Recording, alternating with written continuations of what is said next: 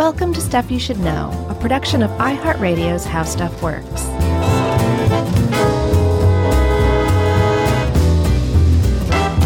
Hey, and welcome to the podcast. I'm Josh Clark, and there's Charles W. Chuck Bryan over there. And uh, still no Jerry. Chuck, wake up. Huh? We're going to get some mail for that right off of the bat. I feel quite refreshed. So, Chuck, you might have narcolepsy then. If you just fell asleep, were you able to resist that urge to sleep just now? No, as soon as I heard, hey, welcome to the podcast, I went lights out. I think that happens to a lot of people. Have you ever known anyone with narcolepsy? I haven't. The closest I've I've come to that is um, watching my own private Idaho. what do you find that uh, sleep inducing? No, no. There's a. I think. I can't Oh, right. It's River Phoenix or Keanu Reeves has No, that's right. I forgot about that. I thought you were saying it's so boring you can't stay awake. No, no, no. That's cats. Did you see that? No, don't you remember that? I tried to make myself go to sleep in Cats in the middle. Of Oh, of that's Cats. right. The, no, I have not seen the movie. No. Yeah, that's what I was wondering about. After having been on Movie Crush, I I'm now I can't tell what's what anymore. What I said where. Uh, so my great aunt Laura had narcolepsy, which is my paternal grandmother's sister, and uh, I only met her a few times. This is from my my dad's side of the like the Mississippi clan. so I think I only I only remember going to Mississippi like once when I was a kid and visiting her. And I just remember my brother and I. This is my only memory of that visit. Is Scott and I sitting in a room talking with her, and her being in the middle of a sentence, and then her head falling down, and mm-hmm. then ten seconds later she would pick her head up and continue that sentence. wow, like like without missing a beat, or was there like a oh you know did, was she aware that she had just fallen asleep and woken up? in my memory uh, from being like 10 years old she mm-hmm. didn't miss a beat and just finished her sentence like right in the middle of a sentence and didn't mention it and my brother and i were just like what is going on here oh wait, your dad didn't prepare you for it. i don't remember i blocked out you know purposely blocked out a lot of my childhood right, right, sure. so i don't know but and that th- got folded into the shuffle. that's the only thing I, I remember it, it it may be a child's memory that is uh, a little trumped up but um, that's how i remember it Wow, man. Well, yeah, I've never known anybody with narcolepsy, and um, based on that, going into this whole episode, like I was just basically going in, like I'm sure most of our listeners are, where it's just like, yeah, just somebody falls asleep in the middle of the day, they can't help it, and then they wake back up, and who cares, basically, you know. but the more that I've researched this, the more I'm like, you know, if it even if it were just that alone it would be pretty disruptive to your normal life depending on how often it happened to you you know every day but the fact is it's not just that alone and there's a lot of extra symptoms to it that make it frightening or terrifying or depressing or just completely disruptive or make it so that you are um, maybe unable to hold down a job or go to school there's a it's actually a much um, it's a much sadder uh, condition than I think most people think of because it seems innocuous. It's just like, hey, you fall asleep here or there, it's fine, you know, and it's not. It's there's a lot more to it than that. Yeah, for sure. Um, I should also mention too that uh, something that should not be confused with narcolepsy is something that Emily's family has. Uh, and I saw this when we would go to visit when they lived in Ohio. When we would stay at her parents' house, Eating In too much turkey. well, you know, eating, drinking during the day, such that by seven to eight o'clock at night every night, I would Emily and I would look around. We're watching TV, and there are four, uh, usually three sleeping adults. And uh, I dubbed it the gas leak, which everyone in their family thought was hysterical. right. Now that's just plain old funny. yeah, that's that's not narcolepsy at all. That's just uh, you know, at what age does that start happening? Is what I want to know because I'm creeping up there. 21. because I can still jam late into the night. I'm still, you know, I might be sleepy the next day, but that's my only time when I, I don't have a five year old. Mm-hmm. So I use that time. I can stay up still till midnight, one in the morning if I am doing something. That's really neat. You must have a lot of testosterone left. I don't think so. Well, I mean, well, no, I mean, um, like to have energy after you know a certain time of day is is. I think I think you have a lot of testosterone, Chuck. I would bet we're going to take you in for a test after this. Well, I feel like it. some money on it. I feel like it kicks back in. Like I'm sleepy sometimes during the day, but then when the night comes and my daughter's Right. asleep, I'm like, all right, Yeah. this is my this is my time to shine. no, that's very fortunate, man. That you're not just like this is my time to Netflix and chill. Like you're getting stuff done. I'm envious of you for that because I get a little tired, but I definitely don't have narcolepsy. I'm just uh, kind of like I'm somewhere between you and Emily's family. The leak, right? Yeah, so uh, narcolepsy is uh, it's a chronic disorder. It's a sleep disorder, and I know we've talked a little bit about this in some of our other sleep disorder episodes. Um, so much so that I thought we might have actually covered this, but I quadruple checked, and we Nice. have not. But um, it's characterized by a few things. Um, one of the main tenets that basically everybody that has narcolepsy has what's called excessive daytime sleepiness. Right. That's what everybody thinks about when you think of narcolepsy. Somebody just falling asleep. They can't help it. They're just suddenly out. That's right. Yeah. They also call those um, sleep attacks, which Yeah. is pretty cute. Um, and no matter what variation of narcolepsy you have, you have excessive daytime sleepiness, EDS, right?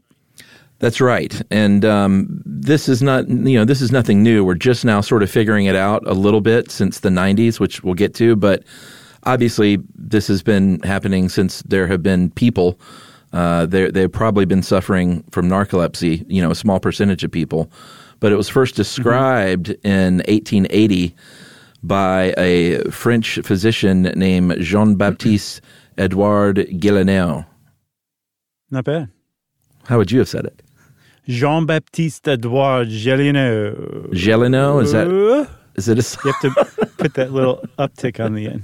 I think that's called an accent aigu. right. Right. So yeah, that's how I would have said it. But either way, I think we we basically got it across. He was a French physician from 1880. That's the important That's right. part. Yeah, and So- the origin of the actual term is from Greek uh, narca, which is numbness or stupor. Stupor is one of my favorite words, and a good one. Mm-hmm. lepsis uh, to attack or to seize. Right. So it's a an attack of stupor, basically, is, Yeah. is what they what he meant when he coined that term.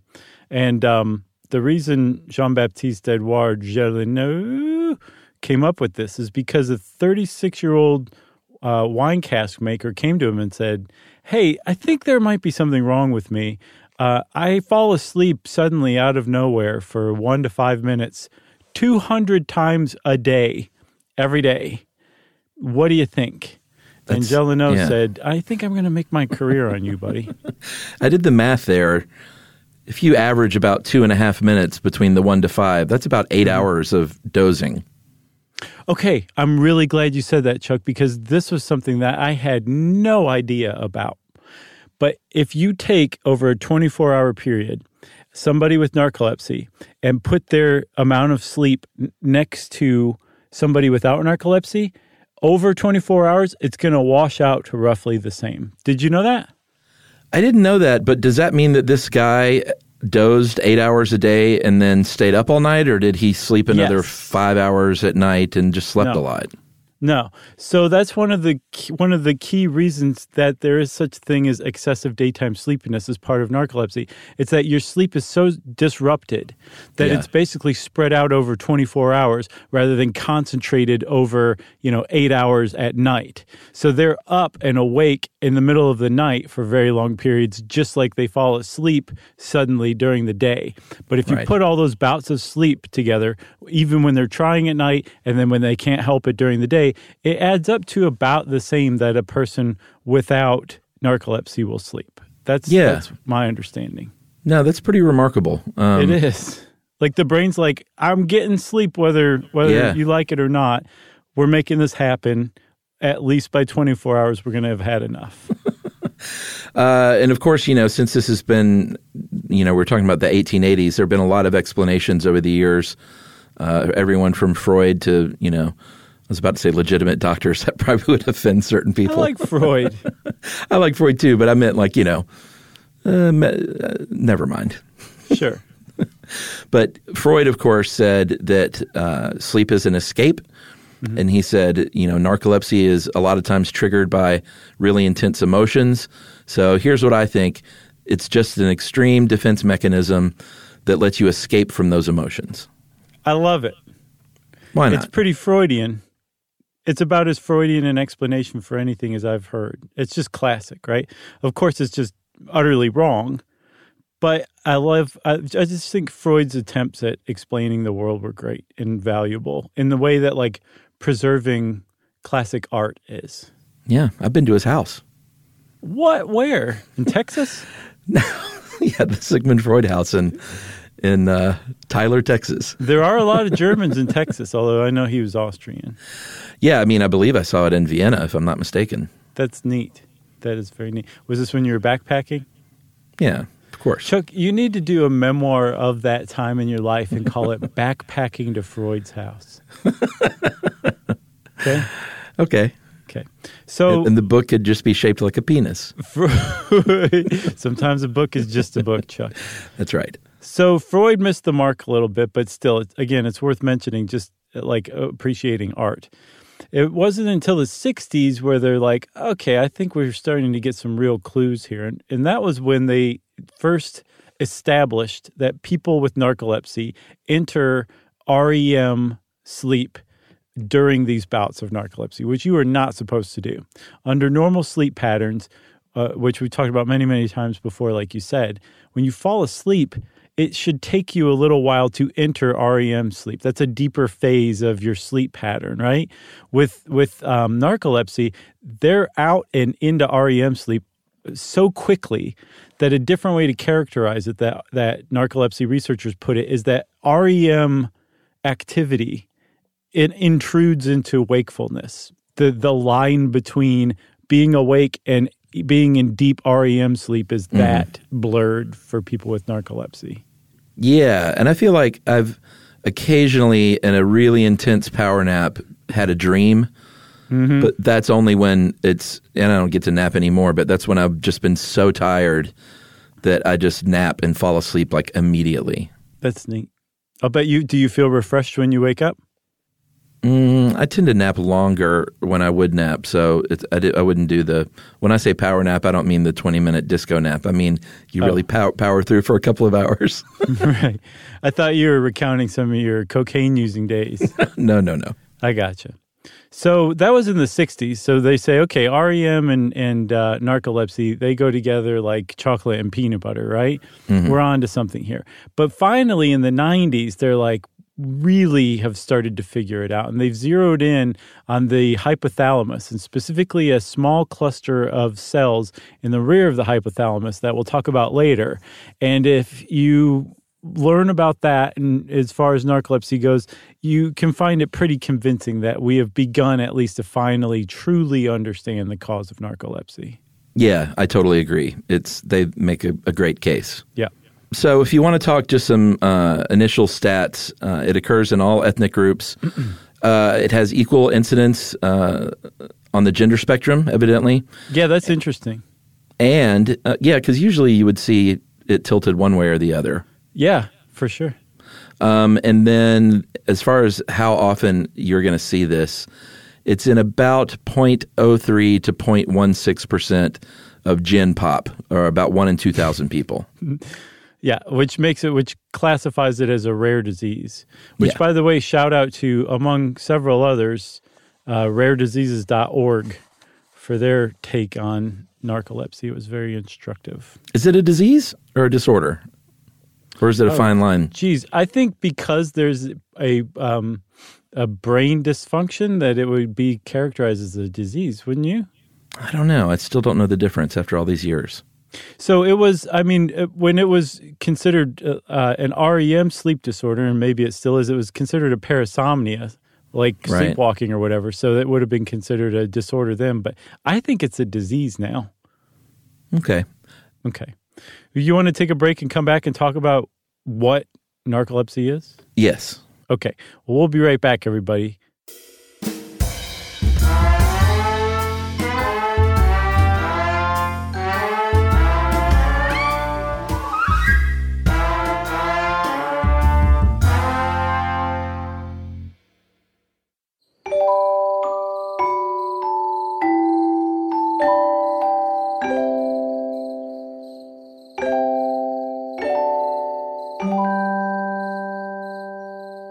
Okay, we're back.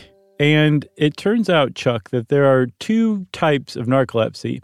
And just from all of the research that we've done over the years on interesting health stuff, this smells a lot to me like something that's going to be broken out into its own thing over time. Yeah, I agree because we've seen that happen time and time again. Mm-hmm. Um, we have narcolepsy type 2, which is what we were talking about, sort of the more like when you think of nar- narcolepsy, this is probably what you're thinking of Aunt Laura falling asleep during the middle of a sentence. Right. And it's type 2 because it's um, by far less prevalent than type 1. And type 1 uh, is narcolepsy like you'd think of with the um, daytime, excessive daytime sleepiness. But on top of that, there's something called cataplexy too. And cataplexy can exist on its own.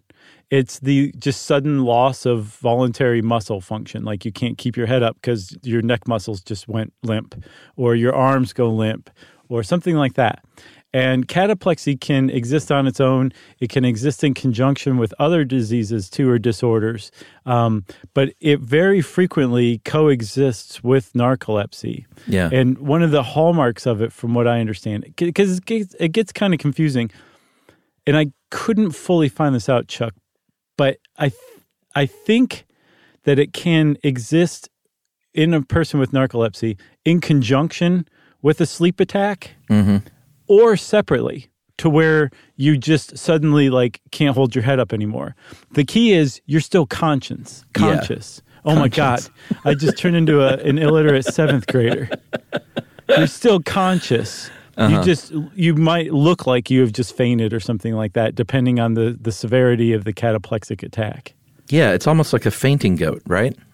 Yes, very much like that. Uh, uh, almost exactly like that. Because remember, with the fainting goats, they would basically just fall over because they were startled. Yeah. I think pretty much the same thing with cataplexy in humans, although it seems to be more associated with positive emotions. Yeah, it's so interesting. Um, yeah, we're going to get into that. There are four symptoms of narcolepsy, uh, which we're going to break down uh, in a second, but they are uh, excessive daytime sleepiness, like we've talked about.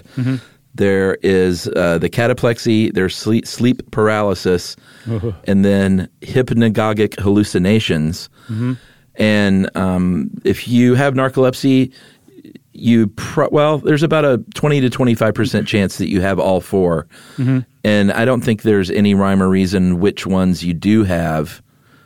But like we said, everybody has the excessive daytime sleepiness, and they're also talking about a fifth Beatle. I was going to say that too. Clarence was that his name? yeah.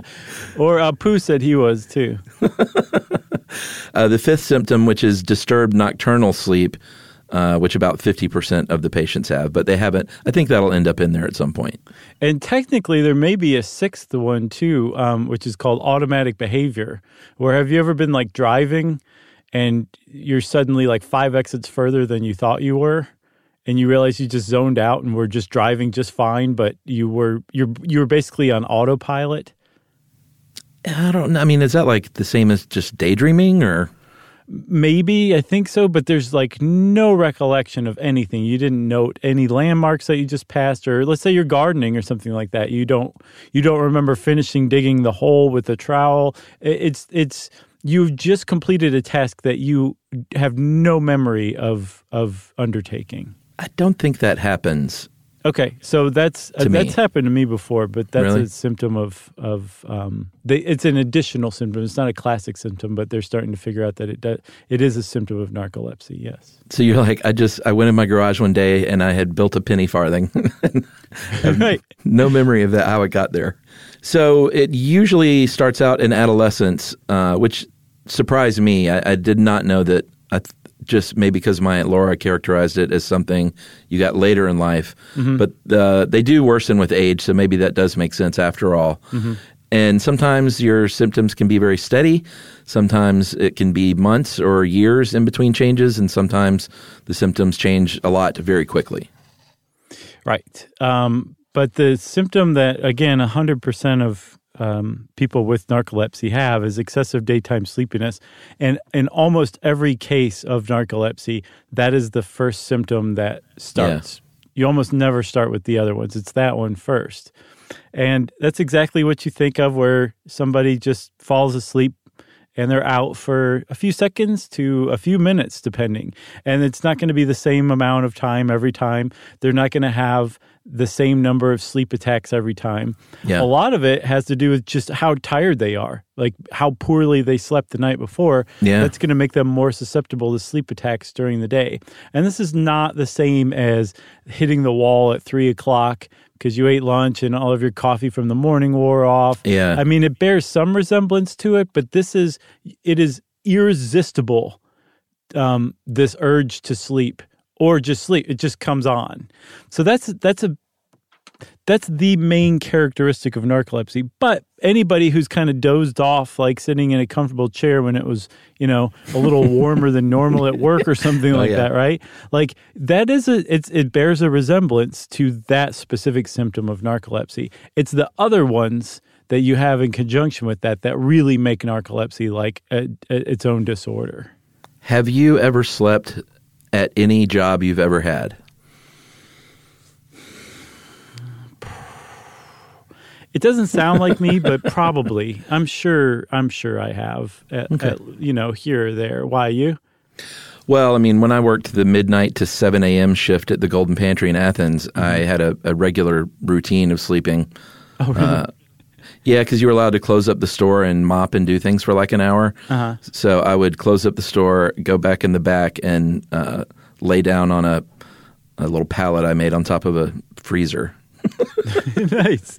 Did you get some good sleep? I would. It was pretty hard sleep, and I will admit that uh, when I had a baby, I took a nap or two right here in our own office. Oh, nice. Where can you tell me where is it still a secret? In one of the private uh, telephone rooms. Oh, that would be a good place to take a nap. If you've ever gone in there and seen a pillow, then In the camp stove. the sleep machine. Yeah, there's no, like an open bag of marshmallows and a stick. no. I've, I, I took a couple of uh, cat naps here at work, and uh, such that I was like, you know what? Some countries and, and companies embrace this, and Mm-hmm. there's a lot of value to to knocking out for twenty or thirty minutes during a workday. Is that what that one HR email they sent out was all about? Maybe. Did you try to convince them of that? Did you go to them and say, you know, some countries really embrace this? Why don't you guys be more more continental? At least don't fire me. right. Yeah.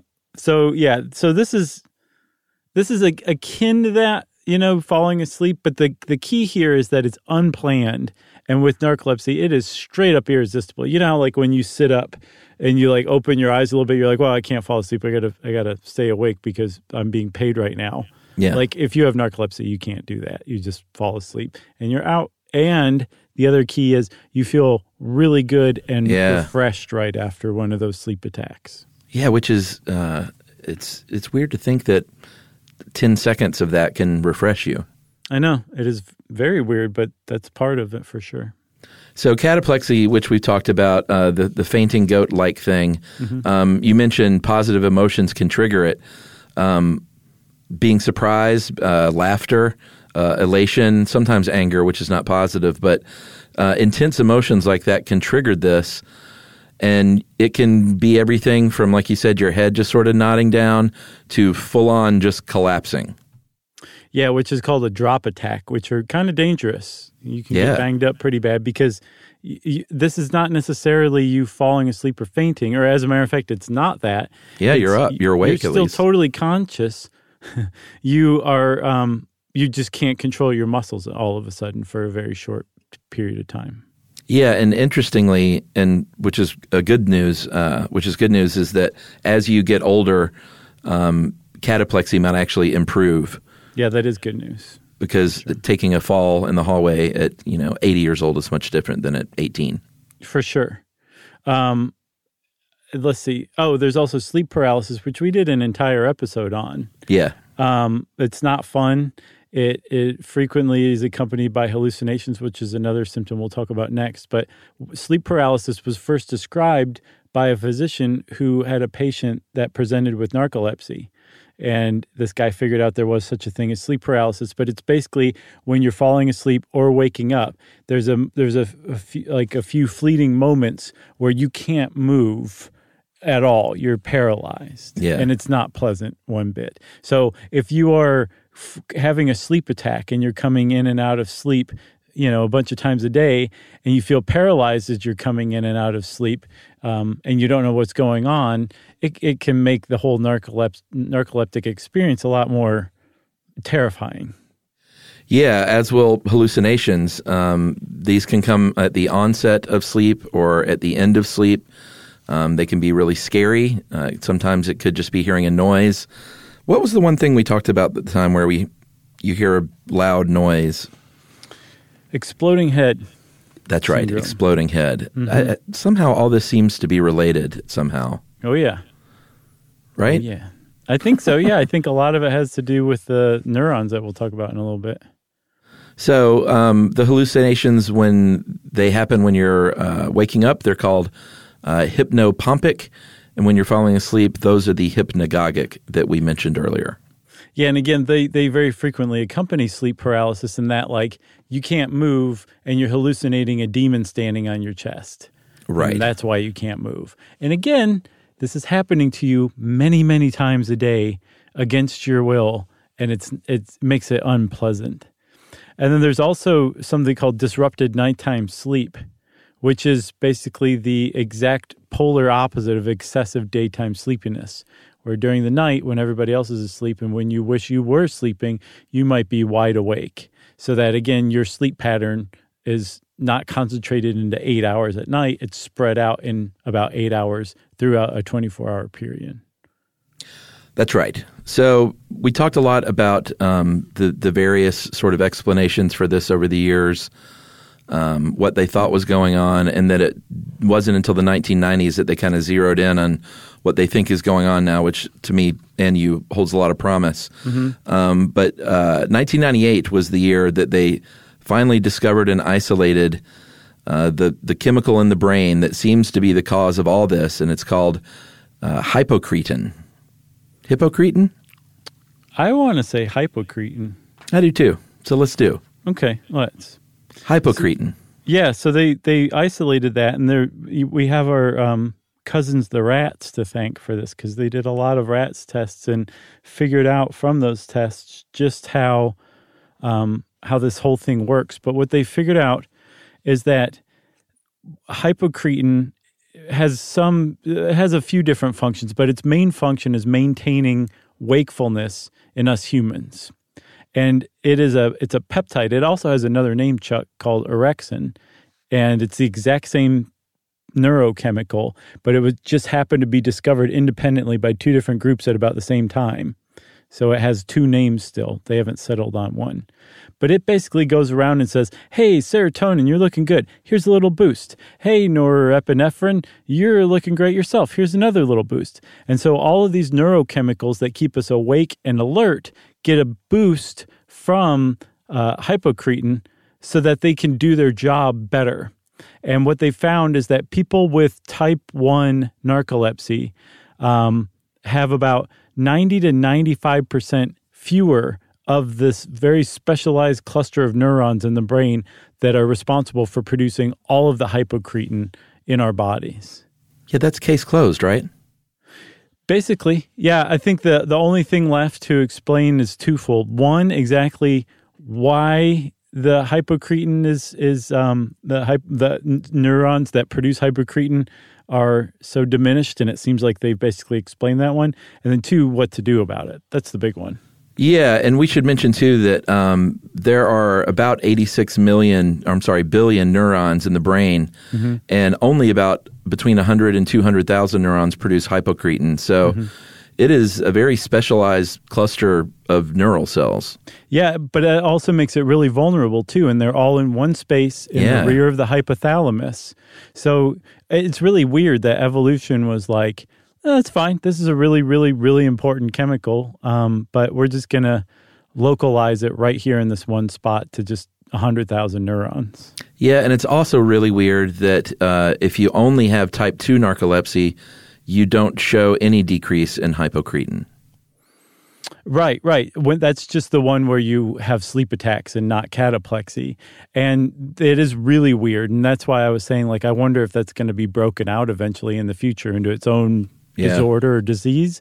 But the current thinking for that is, is that that is a less pronounced or less advanced case of Right. type 1 narcolepsy, to where you're probably going to eventually get cataplexy or you may never get cataplexy but your your case of narcolepsy just stopped progressing at some Right. point that's Yeah. what they think currently Um, a lot of the uh, sleepiness of narcolepsy, this you know, it's a theory at least from researchers, is that it's a consequence of sleep state instability, mm-hmm. uh, and that's something I know we've talked about before. That that threshold between being awake and being asleep, and those lines getting blurred and crossing over.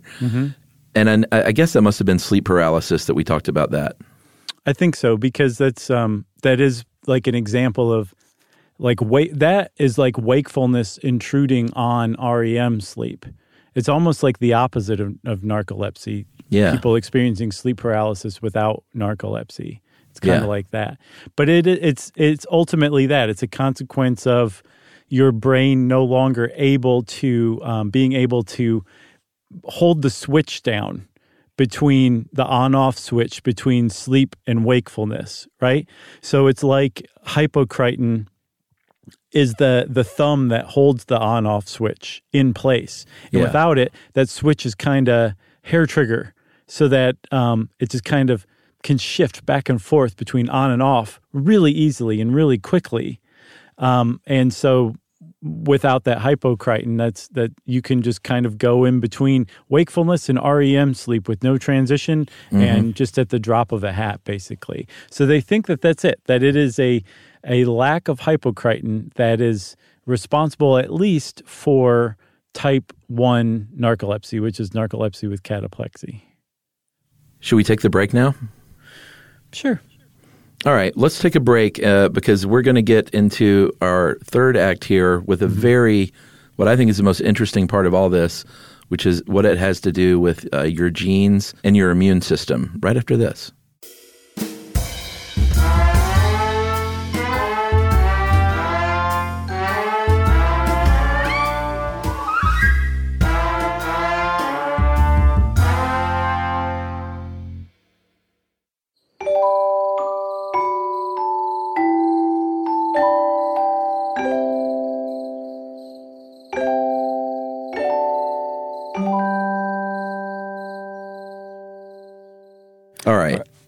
So, I promised talk of genes and your immune system. This is super interesting to me because uh, I feel like they're really zero, zeroing in on what's going on here with this research. Dude, you, how many episodes have we done on stuff like this where we're like, they think maybe this or studies are starting Right. to come in? We have caught this at like peak ripeness. Right before everybody knows it, it's just so plain and obvious and it's been talked about so much. But right after all of these important advance, uh, advancements in the study of it have really kind of come together and gelled. I mean, it is perfectly fresh. Yeah, it is uh, a very rare, satisfying feeling. Right? I feel satisfied myself. So they're they think there's a genetic uh, genetic basis for narcolepsy, but the genes that are involved in narcolepsy really aren't involved with sleep. It's about your immune system. Um, so how it goes is a little something like this. There, all right, man. there are genes that code for these T cell receptors and the HLA gene, human leukocyte antigen. And not everyone has this variant, but if you do, you're going to have about a 25% greater chance of having narcolepsy. Yeah, that variant of the HLA gene. Very important. That's a big increase. Yeah, 25 fold is for real because a lot of those, they'll show like the relative increase. It increases your risk, you know, 80%. But if you look at the absolute increase, it's like, well, that, you know, you have, uh, you know, 1.5 times the chance or something like that. 25 times likelier is definitely a huge increase for sure. My hat is off to that one. Yeah, but so what they're thinking is that uh, it's actually the basis of narcolepsy is an autoimmune disease, and that is what's killing off your immune system is killing off those hypocretin producing neurons. Yes, yes. Just like Crohn's or irritable bowel syndrome or uh, rheumatoid arthritis, Uh-huh. uh, it's your body turning on itself. It's mistaken, so it attacks itself. Your immune system attacks your own body.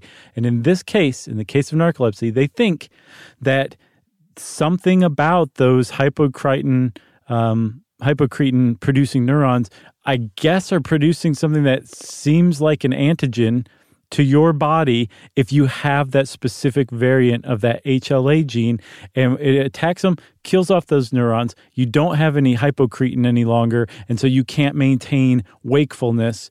And so sleep and wakefulness just toggle back and forth throughout your day. Are you going to drop the streptococcus bomb? I think you should. I, I think I understand it, but just after the onset of narcolepsy, it, it looks like you have an increased level of antibodies against streptococcus, and that's like strep throat, and there are other infections involved. And so they've also tied that to the time of year.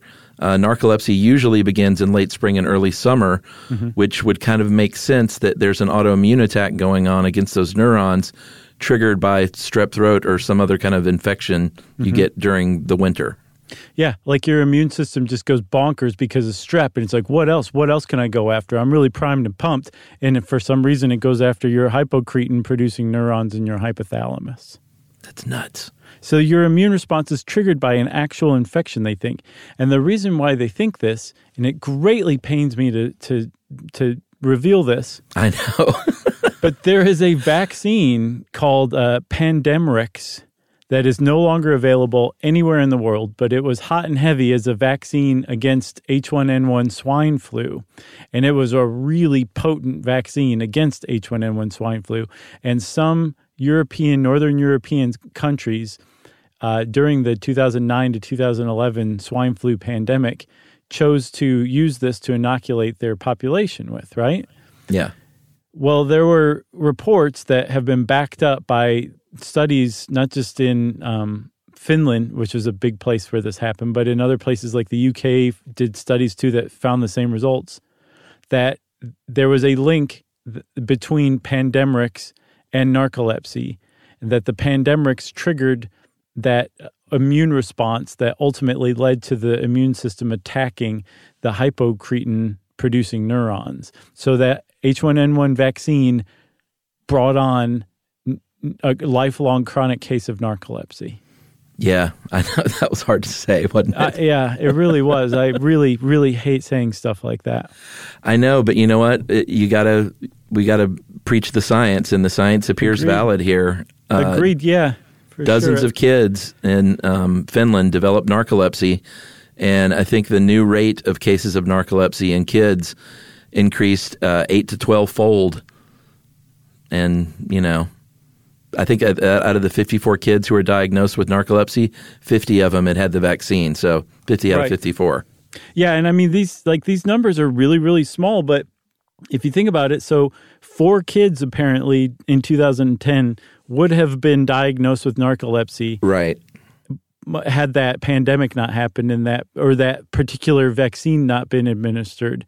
But because it was, the number was 54, not 4. So even though the numbers again absolutely are rather small, percentage wise, there that's an enormous, a mind-boggling increase in the number of narcolepsy diagnoses. Um, Yeah. and it was linked directly to that vaccine.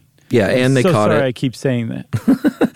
and they caught it, and it is no longer uh, being given anywhere. It was never available uh, in the United States. Yeah. So uh, Finland just sort of got the brunt of it. It seems like. Yeah, Finland. The UK had a bunch. Um, they, their rate was one case of diagnosed narcolepsy for every fifty-five thousand um, inoculations in children. I think six months to eighteen. Oh, wow. Um, but that washed out to like 16, 16 people. Um, which still, I mean, if you're one of those people, you're like, well, son of a gun. Yeah. that really sucks. But here's the key, and this is really, really important. And this is how we will be able to still use a vaccine that is viable and potent and works against swine flu without giving somebody narcolepsy. And that is personalized um, drugs based on gene tests, Yes. um, DNA tests, because of those 50 kids in Finland that received the vaccine in 2010 that developed narcolepsy, every single one of them carried that specific variant of the Yeah. HLA gene that is tied to narcolepsy. So if you just did a simple DNA test, which hopefully will be widespread in just a few years, you'd say, oh, no, I'm glad we did this. You can't have Pandemrix. You might get narcolepsy. Or basically, there's a 100% chance you're going to get narcolepsy.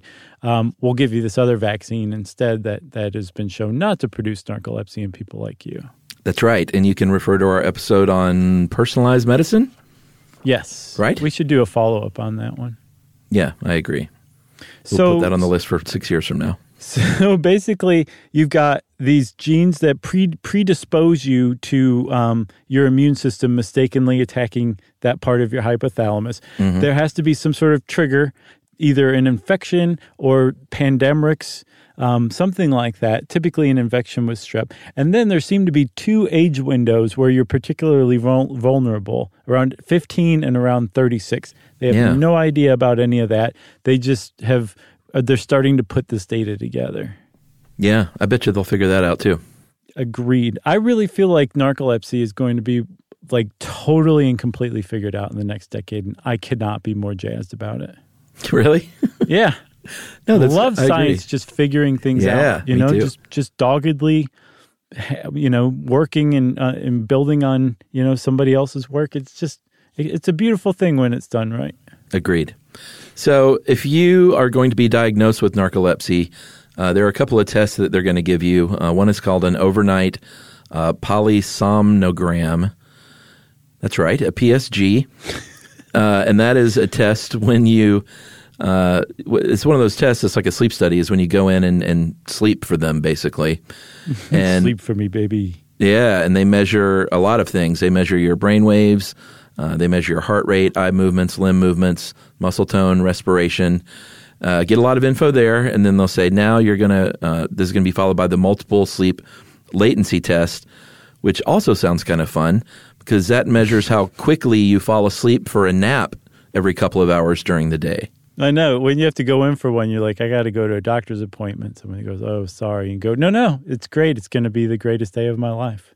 Yeah, those rooms make me sleepy. Um, I could see some people being like, "Oh, I can't go sleep in a room," but I, I was well known as a child for falling asleep in like a dentist chair, waiting for waiting for the dentist to come in, uh-huh. um, or in a in a waiting room for or not a waiting room, but in the exam room for a doctor. I mm-hmm. still get sleepy in those just super clean, super cool, quiet rooms with mm-hmm. fluorescent lighting. It just it zaps me. Yeah. That's very odd. Yeah, Very well. odd indeed.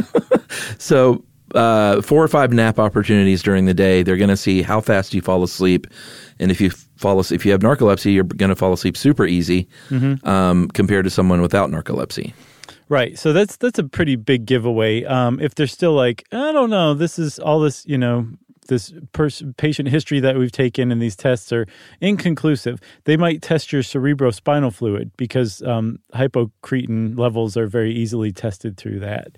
Not as Um, fun. No, not nearly as fun because they're going to go through the base of your skull, that hole in your skull where your spinal cord goes. Ugh, I yeah, don't know. I know. I hope that that never befalls either one of us, and to anyone who's ever had to go through that, we are very, very sorry. yeah, Um, But that also is looking like a place where they're trying to figure out how to cure uh, narcolepsy. Because as it stands right now, if you are diagnosed with narcolepsy, you have just been given a lifelong chronic diagnosis. yep, you, you there, there's no cure for narcolepsy as it stands right now. But there are treatments, and from everything I read, if you are actively treating your narcolepsy um, through a doctor, usually with prescriptions and also like behavioral modification, not like you know hooking you up to a car battery and changing your behavior like that, more like making sure you stick to like a good sleep pattern right. um, you can very much keep your symptoms in check for sure. It doesn't have to ruin your life. The trouble is, is that it's very frequently misdiagnosed Yeah. and it's underdiagnosed, and they think it's because it's it um, occurs um, with so many co- comorbidities like depression, where the doctor's like, "Well, sure, you're falling asleep all day because you're just sitting around on the couch because you don't have any low energy because you're depressed." Really, it's possible that you you have de- developed depression because of the narcolepsy. Yeah. Um, they haven't figured out if they're comorbid or if the if one causes the other, but they're pretty sure that the narcolepsy causes the depression. Yeah, you're probably going to get a prescription for something. Um, it may be, or it's probably likely to be uh, modafinil these days. And we talked about that in our "Is Science Phasing Out Sleep" episode. Yeah, we've done a, a bunch of sleep ones. I forgot about that one. Uh, Ritalin, you might get. Uh, you know, it says in you know in the old days methamphetamines, but they still prescribe a variation of speed for. I'm not sure if it's narcolepsy, but I know a, a an individual that uh, was diagnosed with, I guess, just e- extreme daytime sleepiness. Not And they- doing chores fast enough. No, no, for falling or get just feeling really, really sleepy during the day, and did the sleep study and all that, and they were prescribed kind of whatever the version of speed is these days. Was uh when was that? When were they prescribed that? Was that back in the nineties? last year. Oh, really? I'm surprised Yeah. because from what I saw, modafinil is like, no, don't need anything else. Just take modafinil. You don't get addicted to it. There are very few side effects. Um, it's supposed to just be like a wonder drug, basically. Anytime I hear that, I get dubious.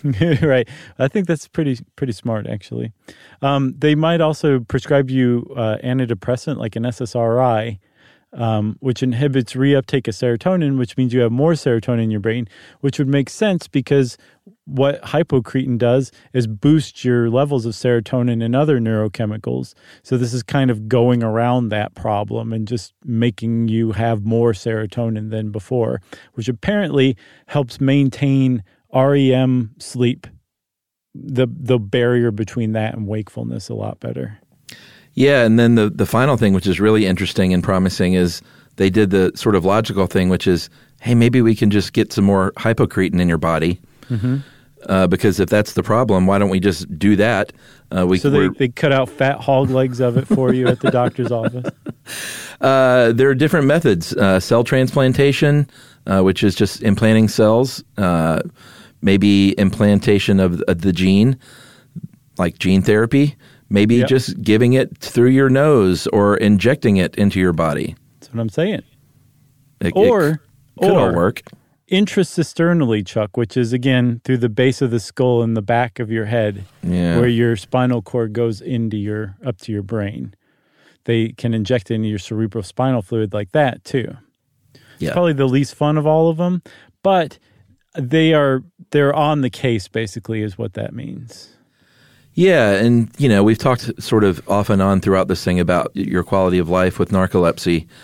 Um, it's obviously a serious thing. There can, besides just like holding a job and um, socially, and not being depressed because you don't want to hang out with people because you may be embarrassed by it.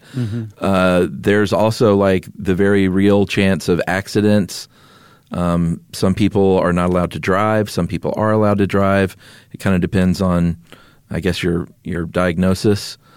Uh, school is tricky. Work can be tricky. Although they do, um, they do with the Americans with Disabilities Act, they provide for letting people take naps and stuff like that, which is kind of cool.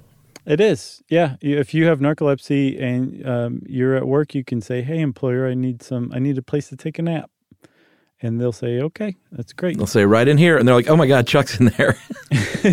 right, Chuck. Sorry. Um, the, there's, I mean, it gets even sadder though. Like there, there are people who who um, die by suicide from uh, narcolepsy. There was a girl named Katie Clack who got pandemrix and developed narcolepsy as a result, and she ended up taking her life um, because she just it just completely derailed things for her. Um, she was in no way, shape, or form prepared for it. Although I don't know that anybody's prepared for it. And then also, like you were saying, an accident can happen. And from what I read, um, the risk of death and injury among people with narcolepsy is almost twice that of the general population. Man. Through things like car accidents or you know, cooking or going up a ladder or something like that. Wow. If you suddenly develop cataplexy or a sleep attack or something, that's that's a bad time to fall asleep or lose control of your muscles, you know. Well, and at the very least you're going to have to really arrange your life to accommodate for this stuff. Right.